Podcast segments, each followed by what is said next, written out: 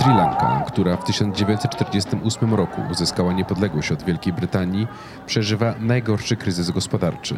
Z gwałtownie rosnącymi cenami żywności, przerwami w dostawie prądu, długimi kolejkami po paliwo oraz niedoborem żywności i leków. Kryzys ma charakter polityczny i gospodarczy.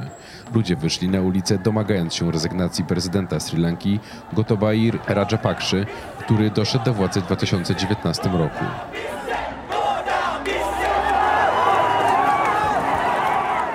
1 kwietnia prezydent Sri Lanki ogłosił stan wyjątkowy po protestach w związku z kryzysem gospodarczym, a 9 maja premier Sri Lanki Mahinda Rajapaksa, który jest starszym bratem prezydenta, podał się do dymisji w wyniku protestów.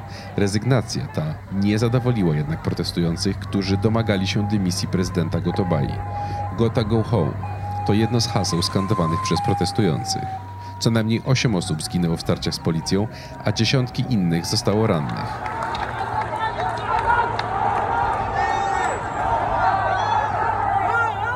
Ja nazywam się Jakub Górnicki, a to jest Outriders Podcast. Dziękuję wszystkim, którzy regularnie nas wspierają finansowo i możemy realizować takie odcinki. W realizacji tego odcinka pomagał nam Skandi Gunasekara, lankijski dziennikarz. Rozmawiamy z trzema gośćmi, którzy przybliżą nam obecną sytuację na Sri Lance. Na początek Pakiasoty Saravanamutu, analityk polityczny z Colombo. Kiedy zaczął się obecny kryzys na Sri Lance, przyglądając mu się z perspektywy politycznej? Cóż, ten szczególny kryzys rozpoczął się Musimy się tu cofnąć do czasów zdobycia niepodległości, kiedy to politycy traktowali kraj jak wyborców, a nie obywateli. Składali im wygórowane obietnice, których nie byli w stanie spełnić, a w konsekwencji zawsze wydawaliśmy znacznie więcej niż faktycznie zarabialiśmy, prawda? Takie są ogólne ramy tego kryzysu. Jednak ten szczególny kryzys uosabiają obecnie Rajapaksowie. Ich chciwość, korupcja i podstawowa niezdolność do rządzania.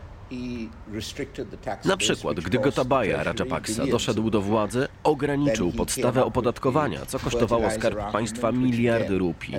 Następnie wysunął argument nawozowy, który również spowodował poważne zakłócenia w dostawach żywności, w łańcuchu dostaw żywności. Do tego dochodzi jeszcze korupcja. Szalejąca korupcja Mahindy Rajapaksy. I tak, rzeczywiście, to wszystko szło do innych Rajapaksów, gdzie funkcjonują oni bezkarnie. Owszem, realizowano wielkie projekty infrastrukturalne, w które bardzo zaangażowani byli Chińczycy, ale to stworzyło klimat, który pozwalał na korupcję i prowizję, zachęcał do nich i je pielęgnował. Mamy więc do czynienia z ogromnym kryzysem rządów, w którym ludzie doszli do wniosku, że Rajapaksowie uosabiają wady systemu. Mają swoje własne problemy związane z korupcją i tym podobne. I dlatego muszą odejść. W zeszłym tygodniu prezydent Sri Lanki mianował Ranila Wickremesingego na stanowisko premiera, próbując w ten sposób przełamać polityczny impas. Czy uważa pan, że to dobry ruch? Cóż, musimy poczekać, aby się o tym przekonać, bo minęło dopiero kilka dni, ale Raniu Wickremesinghe wyraźnie powiedział, że objął stanowisko premiera, aby wyprowadzić kraj z tej tragicznej i najgorszej jak dotąd sytuacji gospodarczej. Zanim podjął się tego zadania, opowiedział o wywiadzie prezesa Banku Centralnego, w którym przedstawił on bardzo ponury obraz gospodarki i powiedział, że on również odejdzie. Raniu Wickremesinghe postanowił więc skupić się na gospodarce, ale problem Problem polega na tym, że mamy do czynienia z kryzysem rządzenia. Nie można skupiać się tylko na gospodarce i pożyczkach. Należy także przyjrzeć się wymiarowi politycznemu i zsynchronizować je ze sobą. Jeśli chodzi o politykę, powiedziano nam, że 21 poprawka została przesłana do Departamentu Prokuratora Generalnego i że trafi do gabinetu. Musi jednak działać na obu frontach i przekazać ludziom informacje o tym, co się dzieje i dlaczego będziemy musieli przełknąć tę gorzką pigułkę, niezależnie od tego, jaką pomoc finansową uda nam się uzyskać. Jak dotąd, jeśli chodzi o gospodarkę, uważam, że pierwsze sygnały są zachęcające, ale żądania protestujących i całego kraju mówią, że Mahinda Rajapaksa musi odejść. Wszyscy Rajapaksowie muszą odejść. Muszą zwrócić pieniądze, które ukradli. Muszą zostać pociągnięci do odpowiedzialności. Te żądania wciąż są i zawsze będą aktualne. The protests that have been calling for President Gotabaya Rajapaksa's uh, resignation are continuing, and they see they see this move of appointing uh, Prime Minister. Ranil Protesty, w których Wickremesinghe domagano as a- się ustąpienia prezydenta as a- kraju, nie ustają, a mianowanie nowej osoby na premiera jest postrzegane jako środek tymczasowy. Czy sądzi pan, że te protesty wygasną? Increase, as, these protests are also very much a part of the social stability that is needed for the country to go forward. Well, that is debatable. I mean, if the uh, bridging finance Cóż, jest to dyskusyjne. Jeżeli pomoc finansowa i stan gospodarki się poprawią i znajdą się na bezpiecznej drodze do ożywienia, to entuzjazm dla protestów może opaść.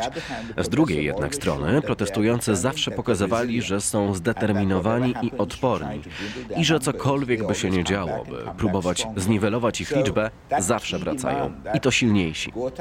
Dlatego też kluczowym żądaniem jest, aby Gotabaya Rajapaksa odpowiedział za popełnione been przestępstwa i wykroczenia. Tego właśnie chcą. Nie sądzę, aby to się skończyło. And how long do you think?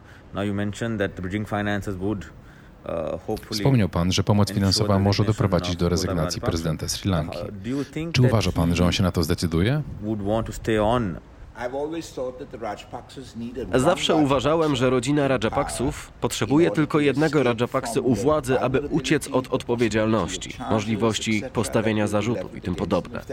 Jeśli zostaną odsunięci od władzy, będzie można ich o to oskarżyć. Stracą poczucie bezkarności. Stracą wszelką ochronę, jaką dawało im bycie funkcjonariuszem państwowym, rządowym. Nie jestem więc pewien, czy Rajapaksa, czy Gotabaya Rajapaksa odejdzie z własnej woli. Dlatego też powiedziałem, że niezwykle ważne jest, aby wzmocnić wywieraną na niego presję. And what is the role of the opposition now? They have refused to be part of a government jaka jest teraz rola opozycji? Odmówili udziału w rządzie uh, kierowanym przez prezydenta i odrzucili zaproszenie od premiera. Jaka jest ich rola w sferze politycznej? Powiedzieli, że oczywiście nie wejdą do rządu, na czele którego stoi Gotabaya Rajapaksa. Powiedzieli jednak, że poprą rząd Ranila Wickremesiniego, jeśli podejmie on właściwe decyzje dotyczące gospodarki. Jest to więc wybiórcze poparcie przy jednoczesnym zasiadaniu w opozycji i miejmy nadzieję, że w ciągu tego roku lub 18 miesięcy uda nam się doprowadzić do wyborów, ponieważ zgodnie z konstytucją w 2023 roku możemy pójść na wybory. Wówczas podejmą walkę w wyborach powszechnych. As soon as Prime Minister Ranil Wickremesinghe was appointed, allegations of him uh, being appointed solely for the purpose of protecting the Gdy tylko mianowano nowego premiera, pojawiły się zarzuty, że został on mianowany wyłącznie w celu ochrony rodziny Rajapaksów. Na ile według pana te zarzuty są prawdziwe? A jeśli tak, to jak pan sądzi, jak daleko premier posunie się w tym przedsięwzięciu?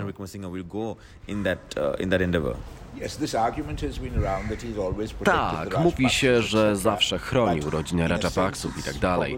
W pewnym sensie jednak to jest kwestia opinii, ponieważ nie spotkałem się z twardymi dowodami, które sugerowałyby, że w takim przypadku chronił ich lub zapobiegał aresztowaniom, śledztwom i oskarżeniom. Taka jest opinia publiczna, więc jeśli nic się nie wydarzy w sprawie rodziny Rajapaksów, można ponownie Uh, wysunąć to oskarżenie. Trzeba jednak powiedzieć, że a Wickremesinghe position objął stanowisko premiera wychodząc z założenia, że gospodarka przynajmniej w szerokim zakresie wychodząc z założenia, że gospodarka jest w tak fatalnym stanie, że trzeba próbować ją ratować. Przyjął je zatem bez żadnych warunków. Natomiast Sajid Premadasa i pozostali członkowie opozycji przedstawili swoje warunki. Chcieli przeprowadzić głosowanie, gdy Gota odejdzie i tym podobne rzeczy. W tym sensie rzucił on rodzinie Rajapaksów koło ratunkowe. Z drugiej strony, jeśli mu się nie powiedzie, zostanie obarczony winą za to wszystko, a rodzina Rajapaksów znów się uratuje, bo przecież zaangażowano najbardziej doświadczoną osobę w polityce i nawet ona nie dała sobie rady. W tym sensie tak, gdyby odmówił, podniesiono by argument, że Gotabaya Rajapaksa nie ma kandydata na premiera. Być może musiałby mianować kogoś z SLPP, kto przegrałby głosowanie nad wotum zaufania w parlamencie. With this new appointment the Prime Minister, do you believe that political stability has been achieved at least to some Czy uważa pan, że wraz z nowym premierem udało się osiągnąć przynajmniej w pewnym stopniu stabilność polityczną? uh, Czy tak będzie nadal, uh, pomijając czynniki factors of związane z finansowaniem zagranicznym i nadchodzącą pomocą finansową? Czy stabilność jest w ogóle możliwa jeszcze? Jak już mówiłem, minęło dopiero kilka dni od tej nominacji. Tak więc, jak powiedział premier w swoim orędziu do kraju, jest wiele gorzkich pigułek, które trzeba będzie przełknąć. Musimy wszyscy razem pracować i tym podobne rzeczy. Myślę więc, że po drodze zostanie to poddane próbie. Jednak nie wiem tego na pewno. Odnoszę wrażenie, że mianowanie Ranila Wickremesiniego dało pewien zastrzyk stabilności, wynikający z założenia, że będzie on w stanie rozwiązać problemy gospodarcze. Ale, jak już powiedziałem, bez żadnych ruchów na froncie politycznym, moim zdaniem pojawią się problemy.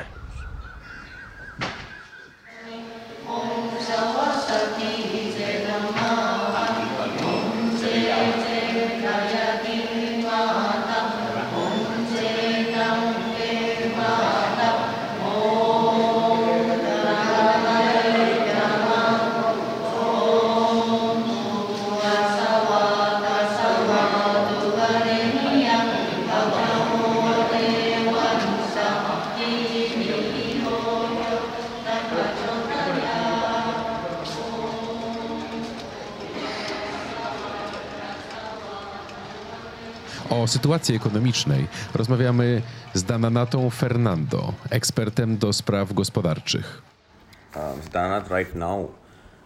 Spróbujmy spojrzeć na ekonomię Sri Lanki i obecny kryzys gospodarczy. Jak to się zaczęło z ekonomicznego punktu widzenia? So the crisis started. Uh. A więc kryzys zaczął się, nadejście tego kryzysu zapowiadało się od dawna. Moim zdaniem jest to problem 74 lat złej polityki fiskalnej, złego zarządzania gospodarką i braku reform gospodarczych. Nie rozwijaliśmy się wraz ze światem i to jest główny powód. Jeśli jednak spojrzeć na niedawną przeszłość, to od 77 roku po pewnego rodzaju liberalizacji gospodarki nastąpiła, później nie przeprowadzano już żadnych reform. Ale jeśli cofnąć się do 2015 roku, doszło wtedy do oszustwa związanego z obligacjami, więc to właściwie niewłaściwe zarządzanie i nieszczęście w jednym. W 2015 roku doszło do oszustwa związanego z obligacjami, które naprawdę nadszarpnęło reputację systemu finansowego, a także przekreśliło niektóre z przygotowywanych reform. W latach 2016-17 wystąpiła ogromna susza. W 2018 doszło do destabilizacji politycznej. W pewnym momencie było dwóch premierów wzywających do poparcia swojej osoby i twierdzących, że to ich stanowisko. A na Wielkanoc w 2019 nastąpiły zamachy. W latach 2020 i 2021 mieliśmy COVID.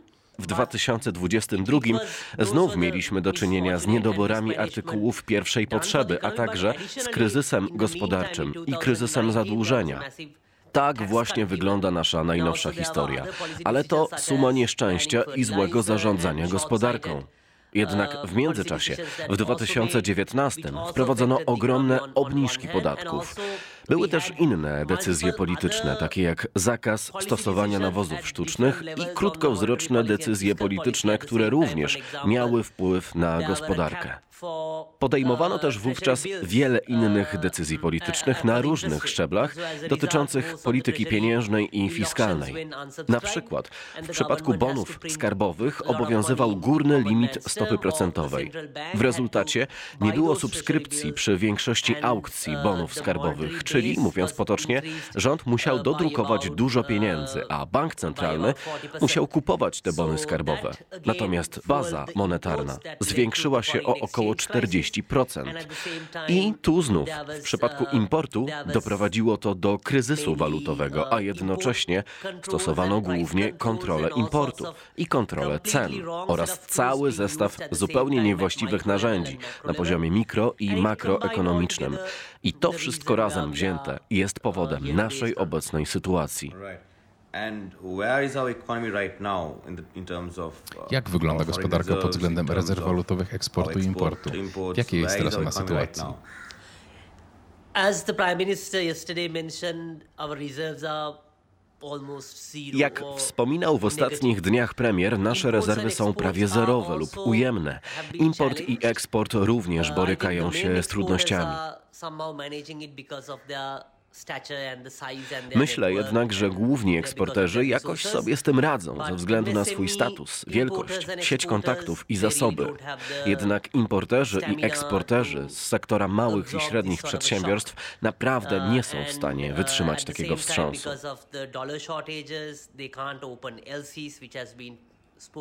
Jednocześnie z powodu braku dolara nie mogą otwierać akredytyw, o czym już szeroko mówiono. Również otwarte rachunki zostały aktualnie wstrzymane. Zasada otwartych rachunków polega na tym, że można importować towary bez płacenia swojemu dostawcy. Więc zasadniczo w niektórych przypadkach ludzie dokonywali transakcji na otwartych rachunkach przez Undial lub na nieformalnych rynkach. Natomiast import niektórych towarów trwał od dziesięcioleci ponieważ ci ludzie już od lat handlowali niektórymi artykułami spożywczymi, szczególnie w dzielnicy Petach, i znali wartość danego słowa, więc dokonywali transakcji na zasadzie honorowania, zasadniczo na zasadzie zaufania.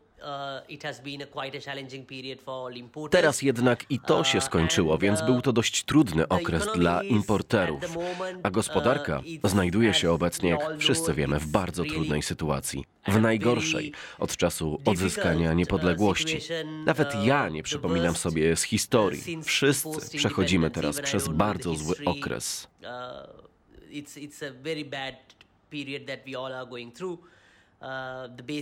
Podstawowa sprawa to trudne stało się pozyskanie odpowiednich ilości gazu LPG i tak dalej, więc jest to dość niepokojące, ale nie ma sensu zbytnio na to narzekać. Musimy przeprowadzić reformy i iść naprzód i dopilnować przeprowadzenia tych reform, aby mieć pewność, że w przyszłości nie wrócimy do tej samej sytuacji co teraz. Myślę, że to właśnie jest ważne. A kiedy mówię o przyszłości, nie chodzi mi o najbliższe 5 czy 10 lat. Chodzi mi o to, że w ciągu najbliższych 100 lat powinniśmy pilnować, aby nasza polityka gospodarcza, jej struktura i ramy były na takiej drodze, abyśmy nie zeszli z powrotem na złą drogę w tej grze.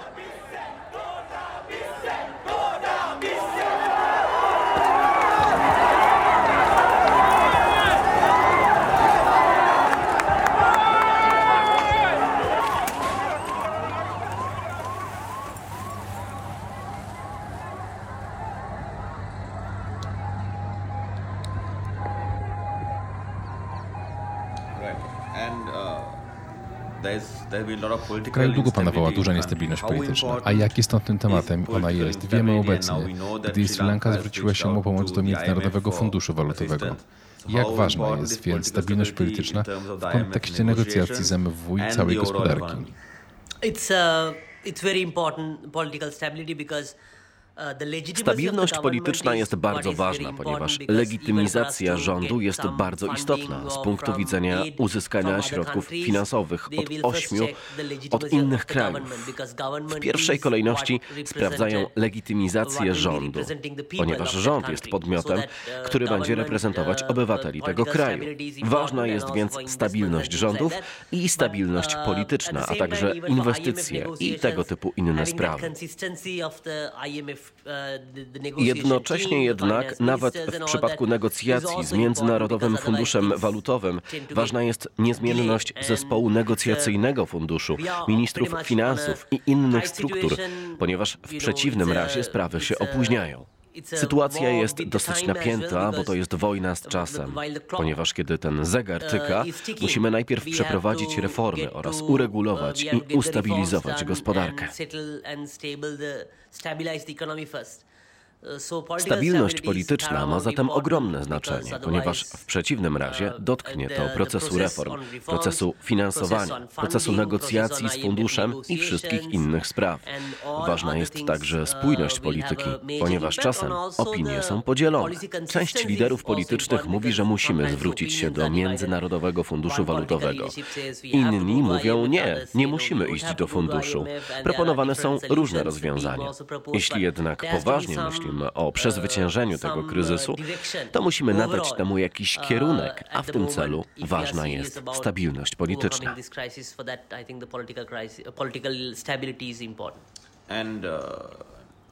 Próbując patrzeć w przyszłość, mimo że sytuacja jest obecnie trudna, jakie kroki należy podjąć natychmiast i być może w perspektywie średnioterminowej, aby wyjść z kryzysu gospodarczego? We have to take steps in multiple fronts. Uh, first, I think to sort the Musimy podjąć działania na wielu frontach. Przede wszystkim, jak sądzę, rozwiązać problem niedoborów. Czy nam się to podoba, czy nie, jesteśmy zależni od naszych sąsiadów. Porozmawiajmy z nimi i poprośmy o linie kredytowe i pożyczki, aby mieć pewność, że będziemy mieli co najmniej podstawowe zaopatrzenie dla ludzi. Jeśli dostaniemy jakąś linię finansowania, przynajmniej poradzimy sobie z tymi niedostatkami, aby zająć się podstawowymi brakami. Przynajmniej firmy i podstawowe świadczenia będą sprawnie działać. Po drugie, naprzód musi posuwać się restrukturyzacja. Gdy tylko uda nam się wynegocjować nasze zadłużenie, będzie można w pewnym stopniu rozwiązać więcej z tych problemów. Negocjacje trzeba jednak prowadzić w sposób profesjonalny, bo musimy uzyskać redukcję zadłużenia, dzięki czemu ponownie odbijemy się od dna. Potrzebujemy rozsądnego czasu. Jednocześnie, jeśli nie uda nam się uzyskać rozsądnego umorzenia długów, istnieje ryzyko, że za kilka lat znów dopadnie nas ten sam kryzys. Musimy więc zadbać o to, by negocjacje przebiegały prawidłowo. A jednocześnie jest to uh, bardzo ważne, aby wykonać uh, wszystkie te kroki. Musimy pilnować przeprowadzenia reform gospodarczych. Jest to bowiem problem wydajności. Nasza gospodarka nie jest wydajna, nie jest konkurencyjna, nie jest efektywna. W związku z tym musimy realizować misję reformowania gospodarki, aby zapewnić jej konkurencyjność, wydajność i efektywność. Dlatego niezależnie od kosztów musimy to zrobić i musimy jako prawnik wyróżniłem siedem kluczowych zasad, ale uważam, że teraz, gdy kryzys się rozwinął, trzeba ich wprowadzić więcej. Zasadniczo jedną z tych ważnych kwestii jest restrukturyzacja sektora publicznego, a także prywatyzacja niektórych przedsiębiorstw państwowych, ponieważ większość przedsiębiorstw państwowych przynosi ogromne straty. Musimy podjąć decyzję w tej sprawie. Musimy też mieć odpowiedni system podatkowy, czyli sprzyjający wymianie handlowej. Obecnie mamy bardzo wysokie cła, a ten system jest bardzo skomplikowany, co również wpływa na efektywność wymiany handlowej, ponieważ w przypadku bardzo skomplikowanego systemu podatkowego odprawa celna wymaga czasu. Import i eksport jest utrudniony, ponieważ jest to trudne, kiedy system jest skomplikowany. Musimy więc to zmienić. Do tego dochodzą podatki osobiste i inne. Uważam, że opodatkowujemy niewłaściwe kanały. Jednocześnie jednak wzrost dochodów należy rozpatrywać w kontekście wydatków. Ważne jest, aby nie zwiększać przychodów tylko dla samego ich zwiększania, ponieważ musimy również racjonalnie ustalać priorytety naszych wydatków. Tak więc należy myśleć w obu perspektywach, a jednocześnie zapewnić niezależność banków banku centralnego.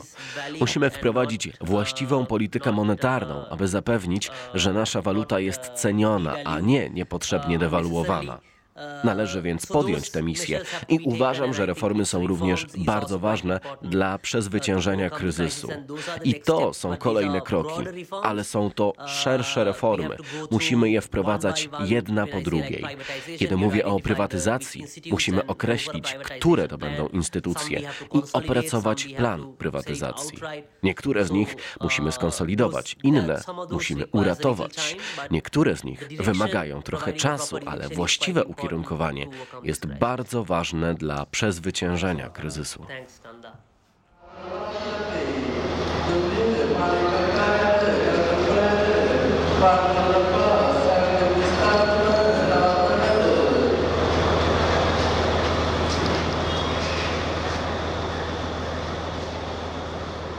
I na zakończenie posłuchajmy o tym, jak zmieniała się turystyka na Sri Lance od 2008 roku, jaką rolę pełniła w gospodarce i jaka jest jej sytuacja teraz. Shamindra Kulamannage, ekspert do spraw turystyki i założyciel portalu Ehelon.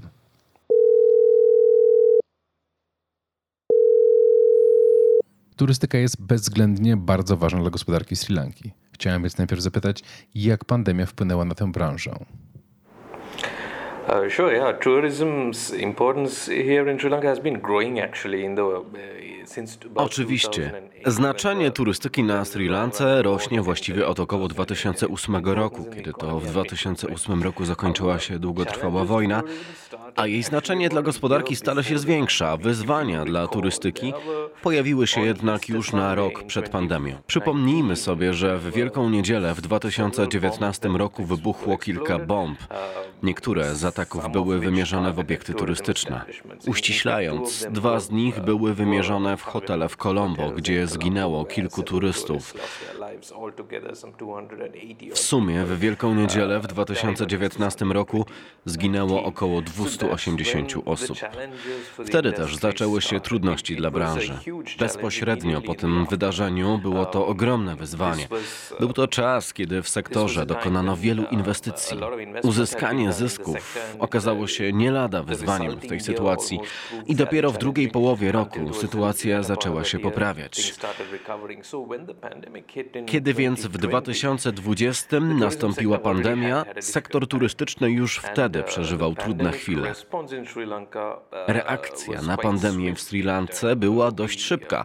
Kraj został całkowicie zamknięty na około 2,5 miesiąca, a był to czas, kiedy trwał jeszcze sezon turystyczny. Sri Lanka jest krajem położonym na półkuli północnej. Przyjeżdża tu wielu turystów z półkuli północnej. Tak więc na początku roku jest tu dość łagodna i przyjemna pogoda. Jest to z pewnością kraj tropikalny, ale wielu turystów przyjeżdża tu zimą, w czasie zimy na półkuli północnej. W tym czasie branża osiąga największe przychody. Mówi się, że przez te 4-5 miesięcy branża osiąga około 60-70% swoich przychodów, ponieważ w tym okresie wzrasta popyt, prawda? 60%, 70% of its uh, revenue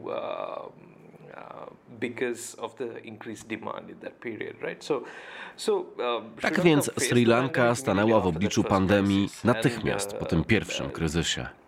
Wydaje mi się, że w regionie confidence Azji i uh, Pacyfiku panowało in duże zaufanie, szczególnie jeśli chodzi o podróże. uh. Nie wiem, jak było w Europie, ale podróże, zwłaszcza w regionie Azji i Pacyfiku oraz Sri Lanki, były w dużej mierze uzależnione od turystów z Indii i Chin i też z Europy Zachodniej. Nie sądzę, aby turyści z Europy Zachodniej podróżowali tak daleko w ciągu dwóch lat od początku koronawirusa. A więc przez większość 2020 i 2021 roku reakcja Chin na pandemię była zupełnie inna niż wszystkich innych. Turystyka z Chin była w zasadzie dość słaba, a Indie, jak pamiętamy, w 2020 ciężko radziły sobie z pandemią. Tak więc główne rynki Sri Lanki zareagowały na pandemię w wyjątkowy sposób lub stanęły przed wyjątkowymi wyzwaniami. Przypuszczam, że w latach 2020-2021 wpłynęło to na Sri Lankę w bardziej negatywny sposób niż miało to miejsce w przypadku reszty świata. Więc kiedy doszliśmy do tego, A jak bardzo restrykcyjny był wasz lockdown? Był government in początkowo mieliśmy nowy rząd i przypuszczam, że nie zdawano sobie sprawy z tego, jak bardzo osłabiona jest gospodarka Uh, Sri Lanki i dlatego przez około two and a half 2,5 months. miesiąca mieliśmy ekstremalny uh, lockdown. A kiedy mówię ekstremalny, mam na myśli, że ludziom nie wolno było wychodzić z domu Uh, przez 2,5 miesiąca, prawda? Musieliśmy czekać. A to jest wyspa, Uh, więc wpłynęło to na gospodarkę bardziej niż cokolwiek uh, innego. Jasne, ogranicza to pandemię, ponieważ te środki były ekstremalne i udało nam się w dużym stopniu powstrzymać przyrost wczesnych przypadków koronawirusa. Wczesne fale zostały zatrzymane z uwagi na zasięg i intensywność lockdownu.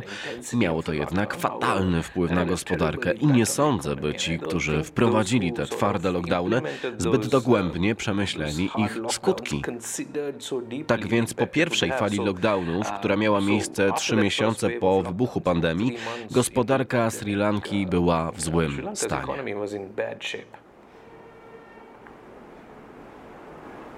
Czy w ciągu ostatnich dwóch lat był jakiś moment, w którym kraj zaczął się z tego otrząsać? Czy w jaki sposób można było w pewnym momencie zacząć zapraszać turystów lub chociaż trochę się otworzyć? Uh, so 2020 was a write-off, you know, once the pandemic had hit, which was, I think, Rok late 2020 March or so, poszedł na straty zaraz po wybuchu pandemii, co nastąpiło chyba pod koniec marca, kiedy Sri Lanka zaczęła wprowadzać 2020 lockdowny. was a Zaraz potem nastąpiło zahamowanie wzrostu liczby podróży międzynarodowych. W każdym razie 2021 rok that a 2020 very był dla branży rokiem straconym. Pod koniec underway. You know, like I said, you know, 2021 the roku okazało się, że nadchodzi bardzo when, wyraźne odbicie. Jak już mówiłem, największy popyt na Sri Lankę występuje w sezonie zimowym na półkuli północnej. Czy będą to odwiedzający z Chin czy z. Europy Zachodniej lub Wschodniej? To właśnie wtedy na Sri Lankę napływa najwięcej turystów i wyglądało to dobrze. Odbicie było silne. Wyglądało na to, że jest pewien niezaspokojony popyt, a Sri Lanka... Przypuszczam, że. Sri Lanka była bardzo atrakcyjna ze względu na potencjalnie atrakcyjne ceny, ponieważ branża czekała na otwarcie. W rezultacie odbicie było dość zachęcające. Popyt nie dorównywał poziomowi sprzed pandemii. Nie dorównał też zwykłemu poziomowi przyjazdów do Sri Lanki sprzed wielkanocnych zamachów, ale nie było tak źle. January or February. To było bardzo zachęcające odbicie. To znaczy trwało to mniej więcej do stycznia lub lutego, kiedy wszystko znów zaczęło się chwiać z powodu uh, kryzysu gospodarczego, z którym Uh, borykała się Sri Lanka, okay, a także ze względu na trudności związane z podróżowaniem do impacts innych krajów. Prowadzenie działalności stało się bardzo trudne. to znaczy, mówiłem już o tym, jak okej, war Sri Lanka 20, doświadczyła uh, właściwie trzech 2008, fale wpływu na turystykę. To były zamachy wielkanocne, koronawirus przez prawie dwa lata, a potem kryzys gospodarczy, prawda? Od czasu zakończenia wojny w 2008 udział turystyki w gospodarce Sri Lanki bardzo się zwiększył. W 2008 roku turystyka i podróże odpowiadały za około 2,5% PKB, prawda? at the time of the Easter Sunday bombings in 2019. So it's not only did the the sector's growth Od czasu zamachów bombowych w Wielką Niedzielę w 2019 roku odsetek ten wzrósł prawie trzykrotnie do około 6%. A więc nie tylko wzrost sektora znacznie przewyższył wzrost reszty gospodarki. Było ku temu kilka powodów. Jednym z nich były nowe narzędzia cyfrowe, którymi dysponuje każdy turysta. To mogą być narzędzia do współdzielenia lokalizacji wakacyjnych. Można też rezerwować hotele online. Jeśli masz wolny pokój, możesz go przeznaczyć na pokój do wynajęcia i tym podobne, prawda?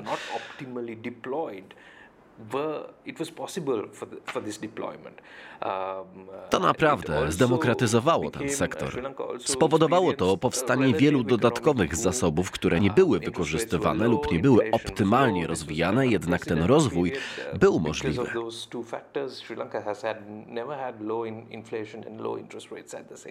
Sri Lanka Uh, przeżyła również względny Uh, rozkwit gospodarczy. Stopy procentowe były niskie, inflacja była niska. Był to bezprecedensowy okres ze względu na te dwa czynniki.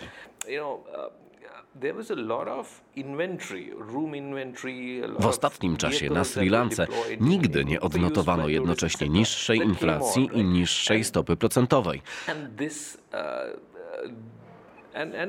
Ale powiedzmy, w latach poprzedzających niedzielny zamach bombowy na Sri Lance przez kilka lat stopy procentowe i inflacja były na niskim poziomie.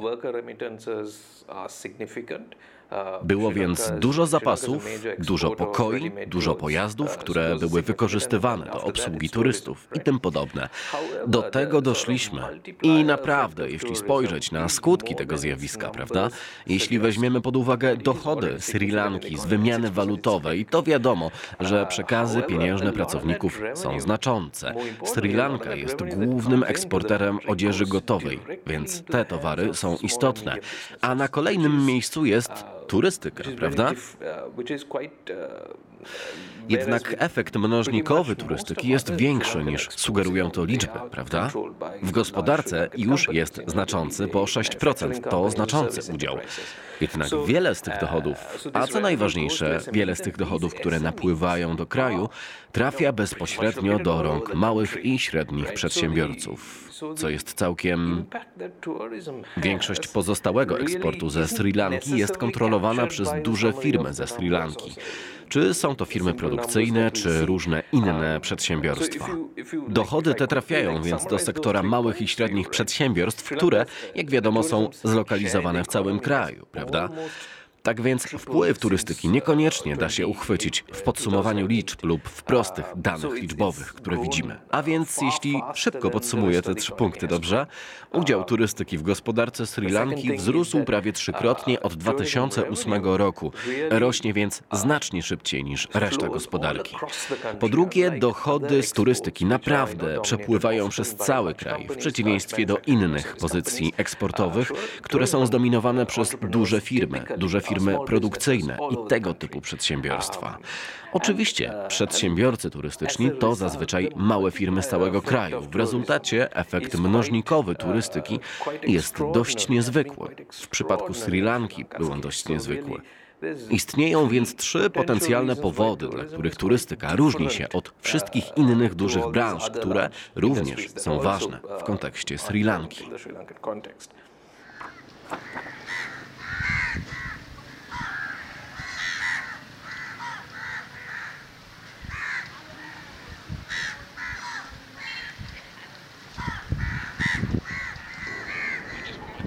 Chciałem zadać jeszcze jedno pytanie. Jak duża część sektora turystycznego znajduje się w rękach indywidualnych?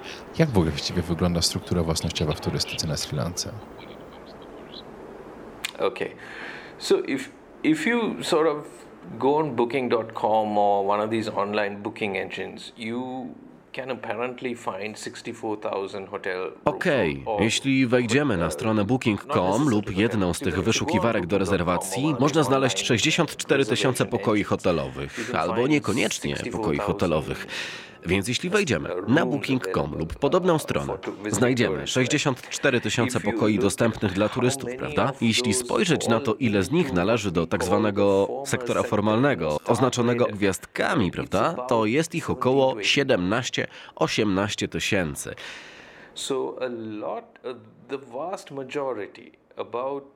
70%, 60 to 70%. Tak więc znaczna większość, około available in Sri 70% Lanka lub fall into the so-called 60-70% unclassified pokoi dostępnych na Sri Lance należy do tak zwanego sektora niesklasyfikowanego. Może to być wszystko, od małego pensjonatu prowadzonego przez rodzinę po kogoś, kto wynajmuje wolny pokój.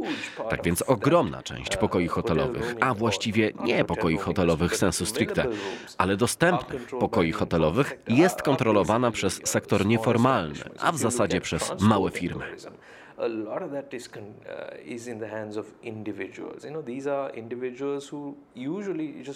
a. Uh, Jeśli chodzi o transport turystyczny, uh, to w dużej mierze jest on w rękach indywidualnych. Wiesz, są to osoby, które zazwyczaj mają tylko jeden pojazd. Ci, którzy byli kiedyś na Sri Lance, pewnie wiedzą, że dość popularne są tu taksówki, tuk-tuki. I to wszystko są indywidualni właściciele tych pojazdów, którzy często odnoszą znaczne korzyści, gdy kraj odwiedzają turyści, ponieważ jest wtedy większy popyt na ich usługi. industries in the hands of SMEs or you know households that you know rent and rent Jeśli chodzi o restauracje na Sri Lance, nie są one zdominowane przez żadne wielkie sieci. To są sami indywidualni właściciele tych restauracji i hoteli, małych hoteli. Tak więc znaczna część branży znajduje się w rękach małych i średnich przedsiębiorstw lub gospodarstw domowych, które po prostu wynajmują jeden z wolnych pokoi. Myślę, że jeśli jest jeszcze jedna rzecz, którą chciałbym przekazać, bo jednym z wyzwań, które pojawiają się na Sri Lance, będzie prawdopodobnie dług publiczny jest skoncentrowany w niektórych bankach państwowych Sri Lanki, prawda? Kryzys skomplikuje się ze względu na prawdopodobny wpływ, jaki na sektor turystyczny będą miały udzielane kredyty ponieważ branża turystyczna ze Sri Lanki prosiła o sesję z rządem, który z kolei prosił banki o moratoria na spłatę części kapitałowej i odsetkowej pożyczek wkrótce po zamachach bombowych w Wielką Niedzielę, co miało ogromny wpływ na ten sektor. W momencie uderzenia pandemii koronawirusa branża dopiero zaczynała się oswajać z myślą o rozpoczęciu spłacania tych kredytów. Ustępstwa te zostały następnie przedłużone. Oczywiście te ustępstwa zostały rozszerzone na całą gospodarkę dzięki interwencji rządu, który zasugerował sektorowi bankowemu, że musi on opracować plan pomocy przedsiębiorcom dotkniętym przez pandemię koronawirusa, odsunąć w czasie spłatę kredytu, zarówno części kapitałowej, jak i odsetek, prawda? Obecnie sektor turystyczny jest jednym z niewielu sektorów, które nadal mają trudności z rozpoczęciem spłacania swoich kredytów. Większość przedsiębiorstw zaczęła spłacać odsetki od zaciągniętych kredytów, ale jeszcze ich nie spłacili. Nie spłacili kapitału, a ponieważ nie spłacali odsetek od kredytów przez około 3 lata, musieli uzyskać nowe kredyty w tych samych bankach. Tak naprawdę po to, aby pokryć tę część odsetek, której nie obsługiwali przez 3 lata z powodu ataków w Wielką Niedzielę, a następnie w czasie pandemii koronawirusa. Sri Lanka zmierza więc w kierunku podobnym do krajów, które zmagają się z kryzysem gospodarczym, z jakim obecnie boryka się Sri Lanka i zazwyczaj przeżywają one kryzys bankowy, ponieważ wiele małych firm upada lub ma problemy z utrzymaniem i obsługą swoich kredytów.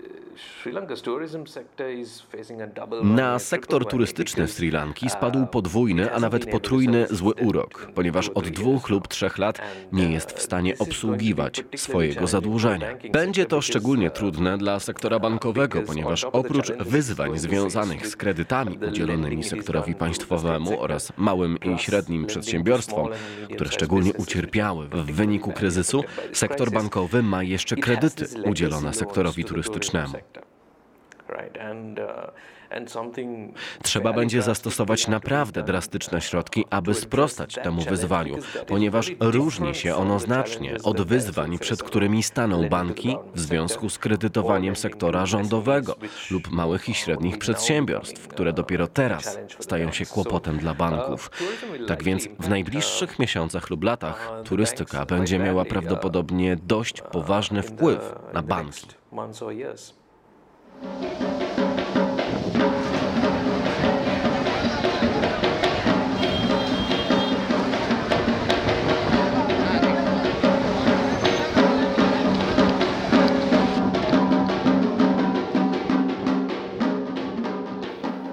Dziękuję Wam bardzo za kolejny, to już 21 odcinek Outriders Podcast. Rozwijamy się bardzo mocno i bardzo szybko. Przed nami odcinki z Bośni, ze Stanów Zjednoczonych i z paru innych miejsc. Jeżeli macie pomysły, podsyłajcie je na podcastmałpaoutred.rs. Jakiś czas temu pytałem was i tutaj, i w ankiecie na Instagramie, czy chcielibyście, żeby Eyes on Ukraine było również podcastem. Przytłaczająco odpowiedzieliście, że tak. Testowy odcinek ukaże się w ciągu najbliższego tygodnia, no 10 dni, a może zaskoczymy was szybciej. Dziękuję za całe wsparcie, dobre słowo, wszelkie uwagi i konstruktywna krytyka zawsze mile widziane. To tyle od nas na dzisiaj. Bardzo dziękuję.